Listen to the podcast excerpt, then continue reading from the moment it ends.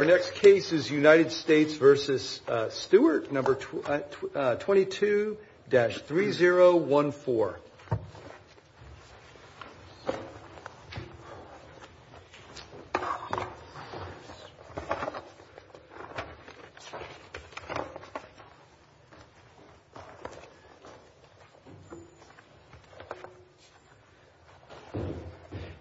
and, Counsel, you can take the podium when you're ready.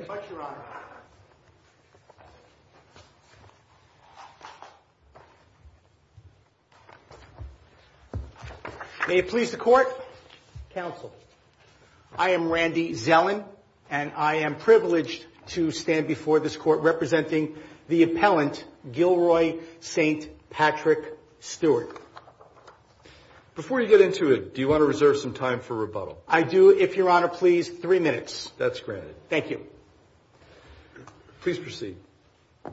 I have struggled mightily with the notion of how to present an argument to three judges, three human beings, in the backdrop of knowing that there were 22 kilos of cocaine involved in this case. And as difficult as I believe it is, when we try to... The good news is that doesn't matter. And I am so glad... It doesn't matter whether it's 22, 2,000, or an ounce. Your Honor, thank you for making me feel that much better, because it is so difficult, even as Judge Mariani, who was the district judge in our case, in United States v. Gilliam, it was very interesting to see uh, Judge Mariani suppress evidence, but at the same time note, it's okay, because he's not getting out anyway. It is so difficult to stand before any court and say, let's ignore the elephant in the room, which are the 22 kilos, and focus in on who should be punished here, and who is the lawbreaker such that my client as a lawbreaker gets a break. Because if the Fourth Amendment is anything, in fact, it is uh, standing for deterrence. And I respectfully submit that before this court is a case where 14 seconds into the traffic stop, my client had complied with 60% of the mission of a traffic stop. He had provided a license, a registration, and an insurance card. Eight minutes into the stop, it is clear that the trooper is not concerned for his safety, because at eight minutes into the stop, Mr. Stewart, fortunately or unfortunately, exits his vehicle to go look at the license plate frame. And for one hour, Trooper Tessitore would not permit Mr. Stewart to get back into that car. Counsel, I think uh, we've read all the briefs, and we're very familiar with the facts are here. But your adversary points out, hey, and you recognize as well, we've got to look at the totality of the circumstances, as does the district as did the district court. Um, are you engaging in uh, a, as our opinions have said, a divide-and-conquer approach, you know, going through each of the uh, uh, points of suspicion and pointing out, well, there's a reasonable explanation for this, or this is this is not a viable reason? The divide-and-conquer analysis, if Your Honor, please, is somewhat troubling, because when we talk about are we eliminating a substantial number of innocent motorists, for example, who drive on Route 80, in this particular case, it's not divide-and-conquer. It's a matter of if you look at every single factor up until approximately 13 to 14 minutes into the stop, where clearly the trooper deviates from the mission of the stop by looking at criminal history and trying to determine whether or not my client has a criminal history, each and every observation of the trooper, it's almost like a heads-I-win, tails-you-lose. My client was nervous. Well, if you're too nervous, you must be doing something wrong. If you're not nervous enough, you're doing something wrong. If you have too much luggage, that's an indicator of some kind of hard travel. If you don't have enough luggage, then clearly you're doing something illegal. It seems it seems as if if you make eye contact, then you are guilty of something. If you don't make any eye contact, you're guilty of something. no matter, it seems that no matter what you do, law enforcement seemingly comes up with, as my mother used to say, may she rest in peace, you've got an answer for everything. And it seems that there is an answer for everything. Your counterfactuals are are strong policy arguments, but they're divorced from the facts of this case. So I think we need to dive in respectfully to the facts of this case. Um, isn't it true that your client gave evasive, inexplicable, odd answers very early on in this traffic stop? And let me try to, so I'm not hiding the ball on you, tell you exactly what I'm focused on. Um, you've got a client who lives in Cleveland, but he's driving a car registered in New York, correct? Yes. Okay. And uh, two minutes into the traffic stop, the trooper asks, um, in reference to the New York registration of the car, where's Baldwin at? I've heard of it, but I can't place it on the map, though. You know where Stewart replied, you know where Baldwin is. A rather bizarre response, no? Your Honor, certainly it could be viewed that way, but I think that presented an opportunity for trooper Tessitore like we saw in United States v. Clark, and I believe also in United States v. Green. The trooper, for the hour and 20 or hour and 30 minutes that he had Mr. Stewart detained, he had the opportunity, if he chose to, to verify whether or not the information was accurate. He had no prior dealings with Mr. Stewart. This is not like in Green where Trooper Volk had run into Mr. Green now for the second time. We don't know what uh, Mr. Stewart's proclivities are, how he reacts when he is nervous. It doesn't necessarily mean he's hiding anything. And again, I say that knowing that, in fact, he was hiding something. But if we somehow could, that men in black moment where you flash the thing and you have no idea that there were 22 kilos in the car, and in fact, we suspended that and we merely oh, looked at it. We get that. Again, uh, it seems that you're deflecting from the true facts of the case. We've got other other odd things going on here. The aunt owns the car, supposedly, right? Yes. And the car is registered to Baldwin, New York. Yes. And she at the eight-minute mark, 8.30, Stewart says, my aunt, she lives in Cleveland. Yes. Well so she she has a car registered in Baldwin, New York, but she lives in Cleveland? He also, though, Your Honor, says that she lives in Baldwin also. She's got two residences. In fact, you'll recall that Mr. Stewart says you can't own anything in New York. So, no, that in a vacuum, uh, there's nothing unreasonable uh, about it. And again, the trooper had every opportunity to say, well, let me call Aunt Hazel, let me call Hazel Sparks and let me verify that you are allowed to use this car, that she has two residences, one in Cleveland and one in Baldwin, and that, in fact, she owns a nursing home in Cleveland, and, in fact, she has a niece that goes to school in New York. All right. And what about uh, when the trooper asks Stewart, where did you stay in New York? His immediate response was? How about, you know, I have an apartment there. I live there. I have a house there. I have friends there. Instead, the answer is, I have family in New York. Well, again, it's a non-answer. And, in fact, his first answer was he spoke about where his daughter was living. So I agree, but if Your Honor. He gets that right, though. But but if Your Honor, please, being nervous or not really necessarily digging this interaction with a trooper is, in and of itself, not necessarily an indicator that he has committed separate and apart criminal activity, which truly is what we're talking about. Well, you're right about that. It's certainly not proof that he's committed criminal activity.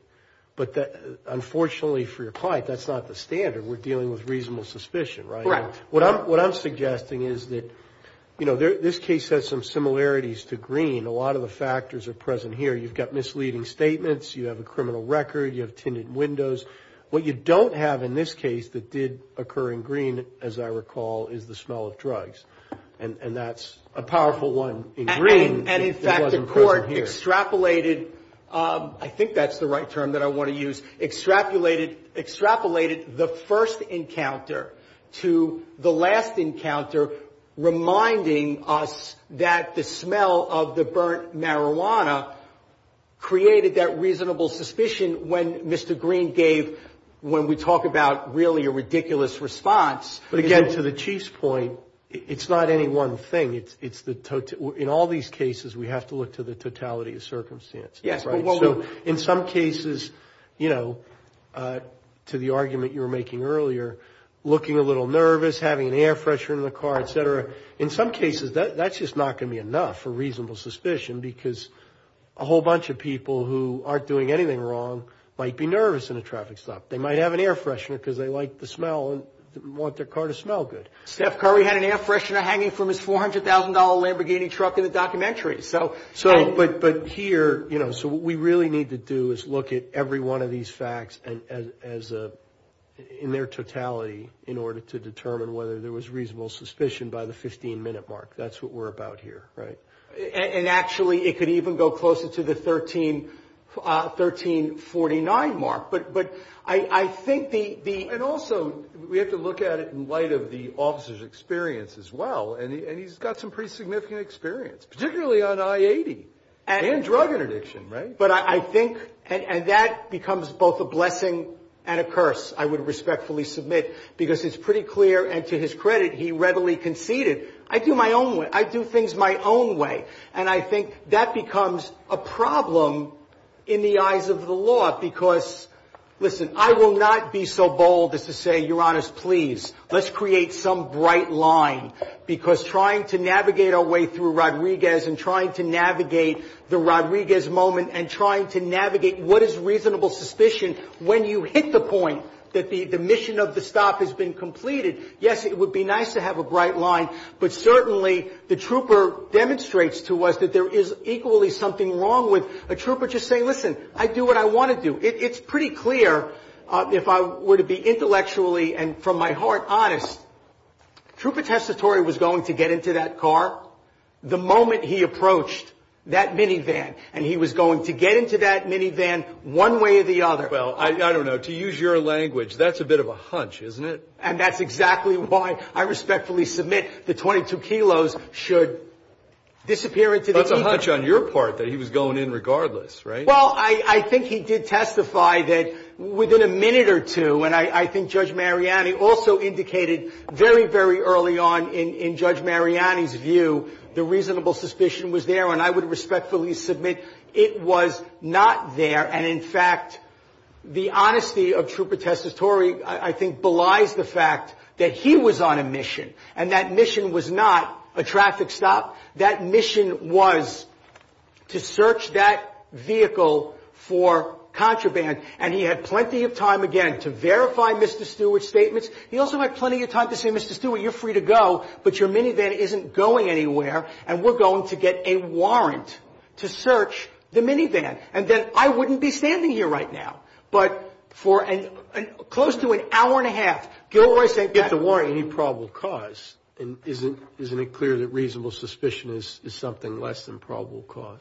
Absolutely, but to the extent that the dog sniff would have created the probable cause, or he could have gotten the probable cause elsewhere, or, again, and I don't want to start divining things, but the point remains he didn't get a warrant. He made no effort to get a warrant, and Mr. Stewart was detained from approximately 628 until approximately 739 when the canine appeared. And I would respectfully submit under Rodriguez that is way, way, way too long beyond what is a permissible detention. I believe I've exhausted my time, Your Honors. Okay, thank you, Ken. Thank you.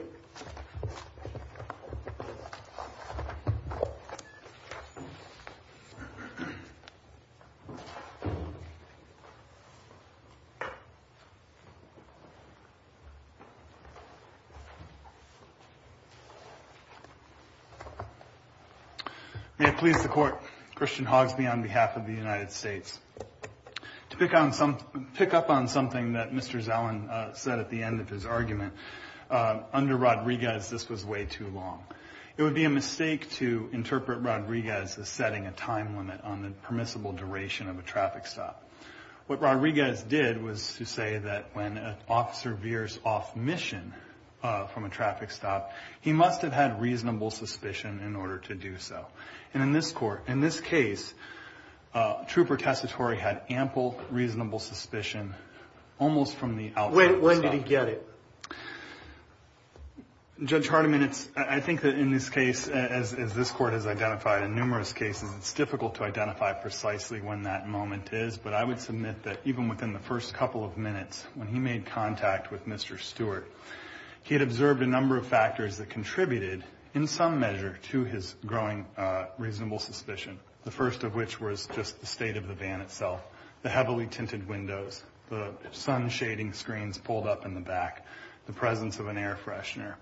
All right. Um, so you've got two traffic violations that are uncontested. You've got the tinted windows and the obscured license plate, right? Mm-hmm. Is it your argument that that was enough right there to put the dog on the car? No, Your Honor. Okay. Then what were the plus factors beyond that that gave him the right to uh, go beyond the mission of the traffic stop? Yes, Judge Hardiman. I believe that the most significant factor is Mr. Stewart's story about the vehicle itself and the fact that he was driving a third-party vehicle registered in the state of New York when he himself presented a driver's license indicating that he lived in Cleveland, Ohio.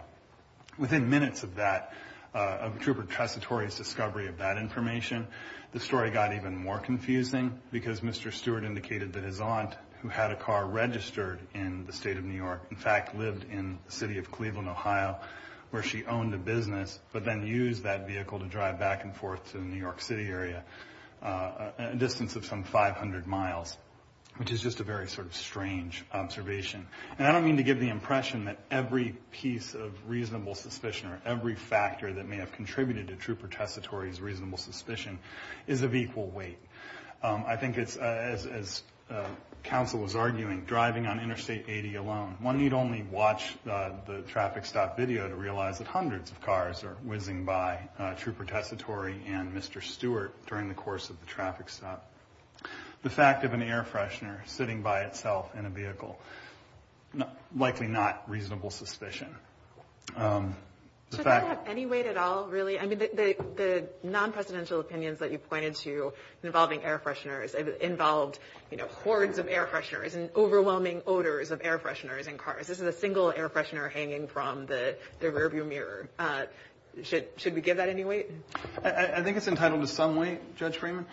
I think that it's, an, you know, if we consider the factors that went into uh, the totality of circumstances facing Trooper Tessitore and what's now facing this court in determining whether or not they amounted to reasonable suspicion, it's a smaller stone in a pile. Um, there were certainly some much larger stones, including the third-party vehicle, uh, the confusing travel Uh, history that Mr. Stewart provided, the further confusing information regarding uh, his aunt's uh, residence in Ohio and the use of her use of the vehicle. But it is, you indicated some non-precedential decisions. I note that in Garner, the presence of air fresheners, albeit multiple air fresheners, was identified as a factor. And there are numerous other decisions of this court and lower courts recognizing that the presence of air fresheners taken in the context of a trooper's experience and judgment may be a factor. So, yes, uh, Judge Freeman, I believe it's a factor that should have some weight, but I'm not here at the podium to argue that the presence of an air freshener hanging from a rearview mirror would itself supply reasonable suspicion. Can I take you to the timing question? So, I mean, we need to identify or at least presume what the Rodriguez moment would be. Uh, I understand the district court thought it was around the 15-minute mark when the officer said that he was going to issue a warning. Uh, your friend mentioned maybe an earlier point when the officer started looking for criminal history. What is your position on the Rodriguez moment? Judge Freeman, we have maintained uh, that Judge Mariani got it right by choosing the earlier of the three moments that um, Uh, Mr. Stewart identified in his motion to suppress. Uh, it sounded during argument here today that there was a suggestion that the Rodriguez moment may have actually occurred much earlier. And I think that the important thing to focus on here, um, and it really is teased out in the court's decision in Green, is that the difficulty of identifying what that moment is. And it's really not – I think that it can be tempting to look at, well, when did he have all of the reasonable suspicion, and we'll peg the Rodriguez moment at that point. I think what Rodriguez says, and I believe what this court um, was explaining at some length in Green, is you really need to focus on when did the um, officer go off mission of the traffic stop. And in this case, I think that that earlier 15-minute mark, and I know we're being approximate here, but when he told Mr. Stewart, I'm going to issue you a written warning, I think it's fair to peg it there. But isn't this an easy case? I mean, when an officer makes a pronouncement, I have decided what I'm going to do. I'm either going to issue you a warning, or he could have said I'm going to give you a ticket, or I'm not going to give you a ticket. If there's a specific pronouncement, can that be the clear Rodriguez moment?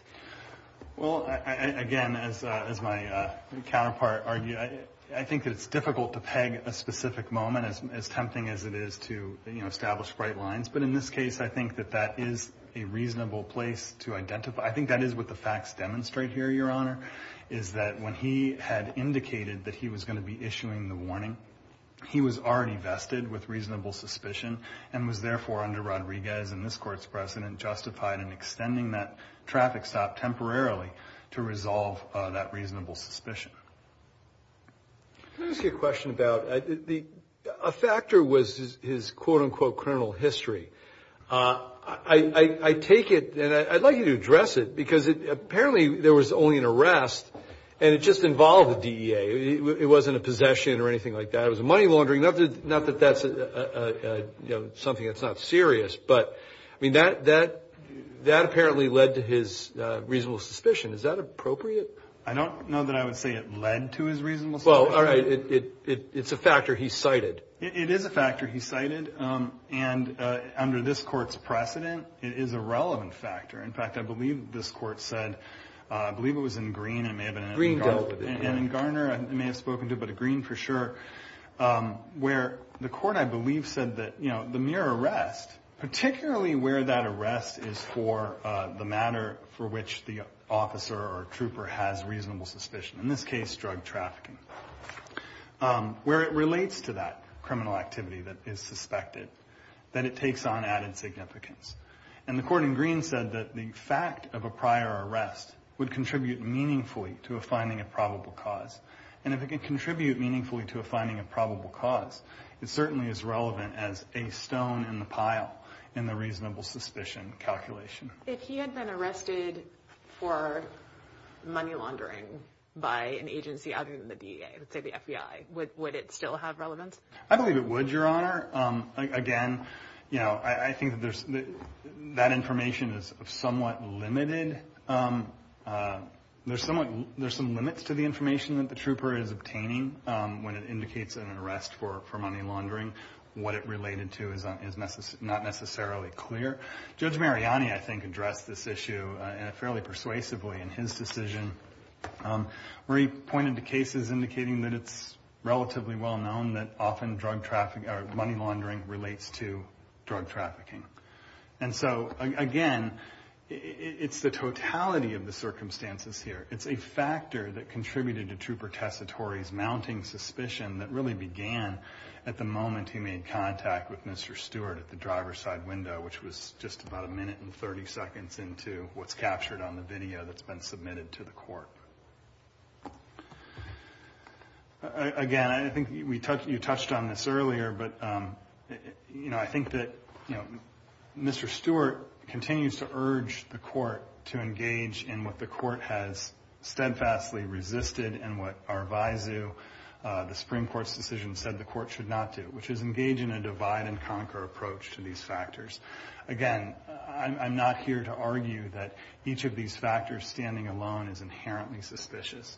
The fact that a motorist is driving from New York City is not inherently, on its own, suspicious.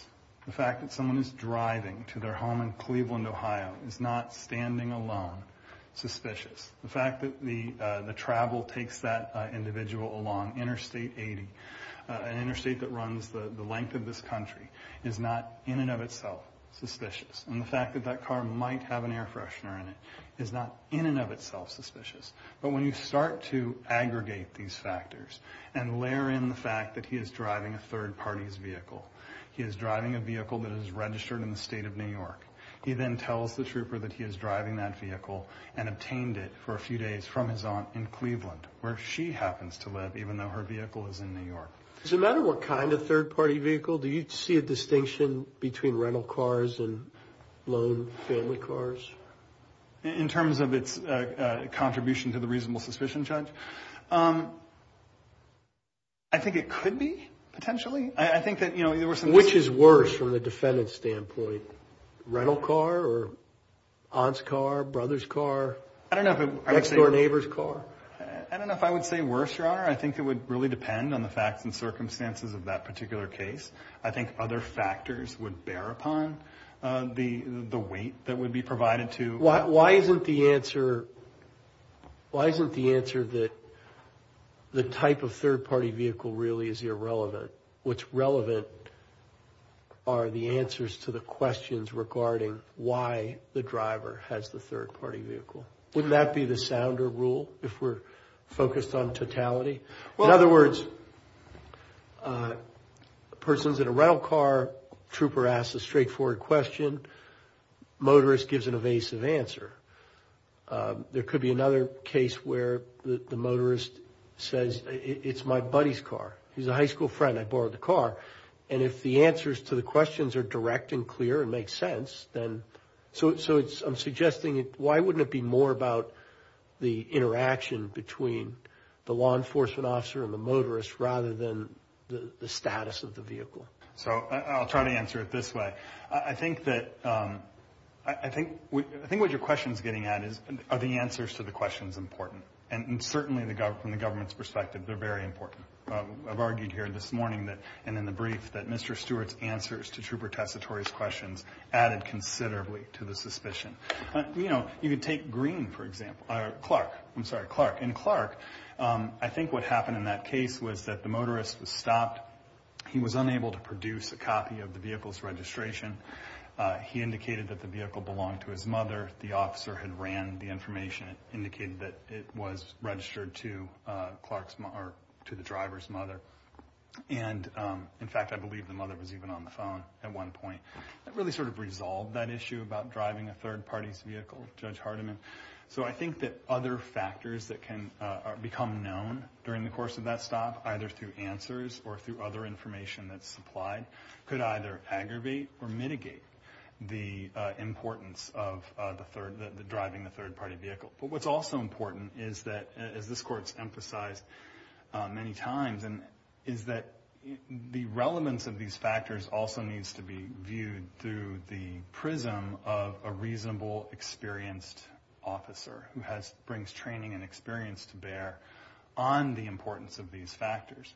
And in this case, Trooper Tessitore talked about Um, the use of third party vehicles, um, the relevance of window tinting, the relevance of an air freshener, the relevance of the uh, fact that the travel was on a known drug corridor, known to him as a drug corridor, based on prior interdictions. So it's not merely um, uh, that the answers supplied provide the basis for the suspicion, but they can contribute to, or perhaps in some cases lessen that suspicion, depending on Um, uh, the information that is obtained.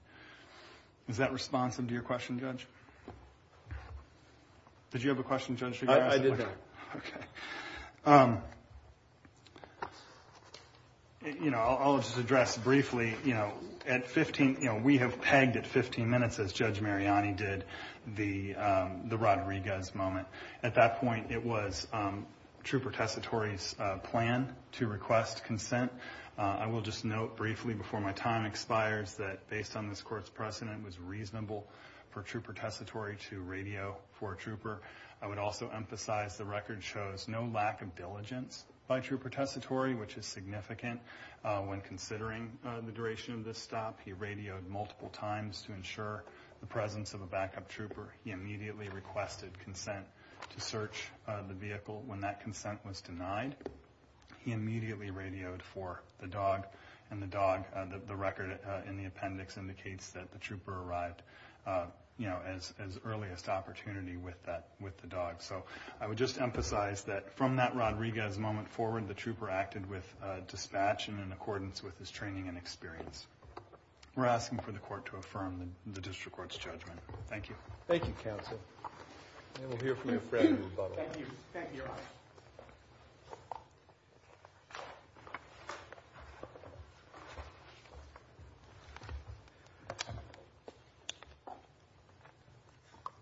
Trooper Tessitore, in divining the level of his reasonableness, had the opportunity, if he chose to, and I would respectfully submit that he consciously chose not to, take any steps to verify any of the information that Mr. Stewart provided. Again, as we saw in Green, where the trooper called Enterprise Rent-A-Car to find out whether or not the car had been validly rented, because we recall in Green, part of the reasonable suspicion was the fact that there were no barcode stickers on the vehicle, and in fact the uh, rental agreement had expired. So what does a reasonable law enforcement officer do? Verifies the story. I can't help but wondering, Your Honors, what we would be doing. You think he needed to call Aunt Hazel?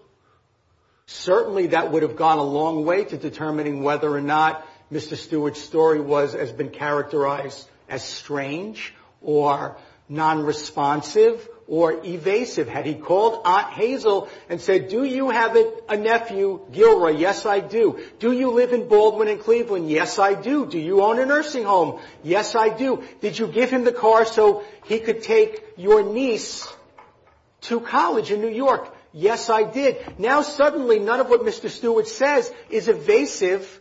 It just – it sounds like the rule you're proffering is is more intrusive under the Fourth Amendment. You think every everybody who stopped on interstate highways driving a third-party vehicle, you think the troopers should, as a matter of course, be be dialing up the putative owner of the vehicle? That seems very invasive and intrusive, isn't it? Well, only if the trooper is concerned, and we are all concerned about getting to the truth. Imagine, again, how different this would be had Trooper Tessitore gone and done that.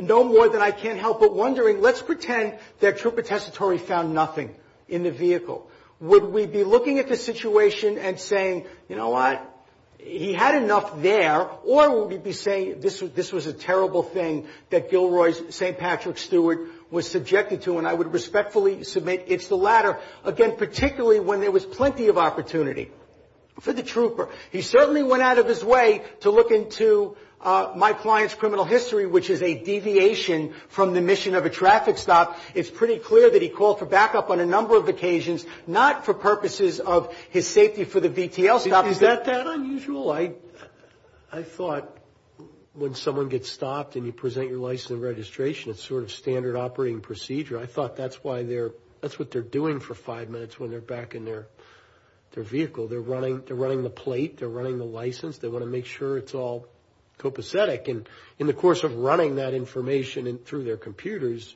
if you have any priors, they're going to pop up. Yes, but in fact, in this particular instance, Trooper Tessitore was on a mission, and it had nothing to do with the traffic stop. The fact that he allowed and actually forced Mr. Stewart to remain outside of the vehicle, which I would respectfully submit, which would probably be the least safe place for Trooper Tessitore, um, safety now is no longer part of the mission.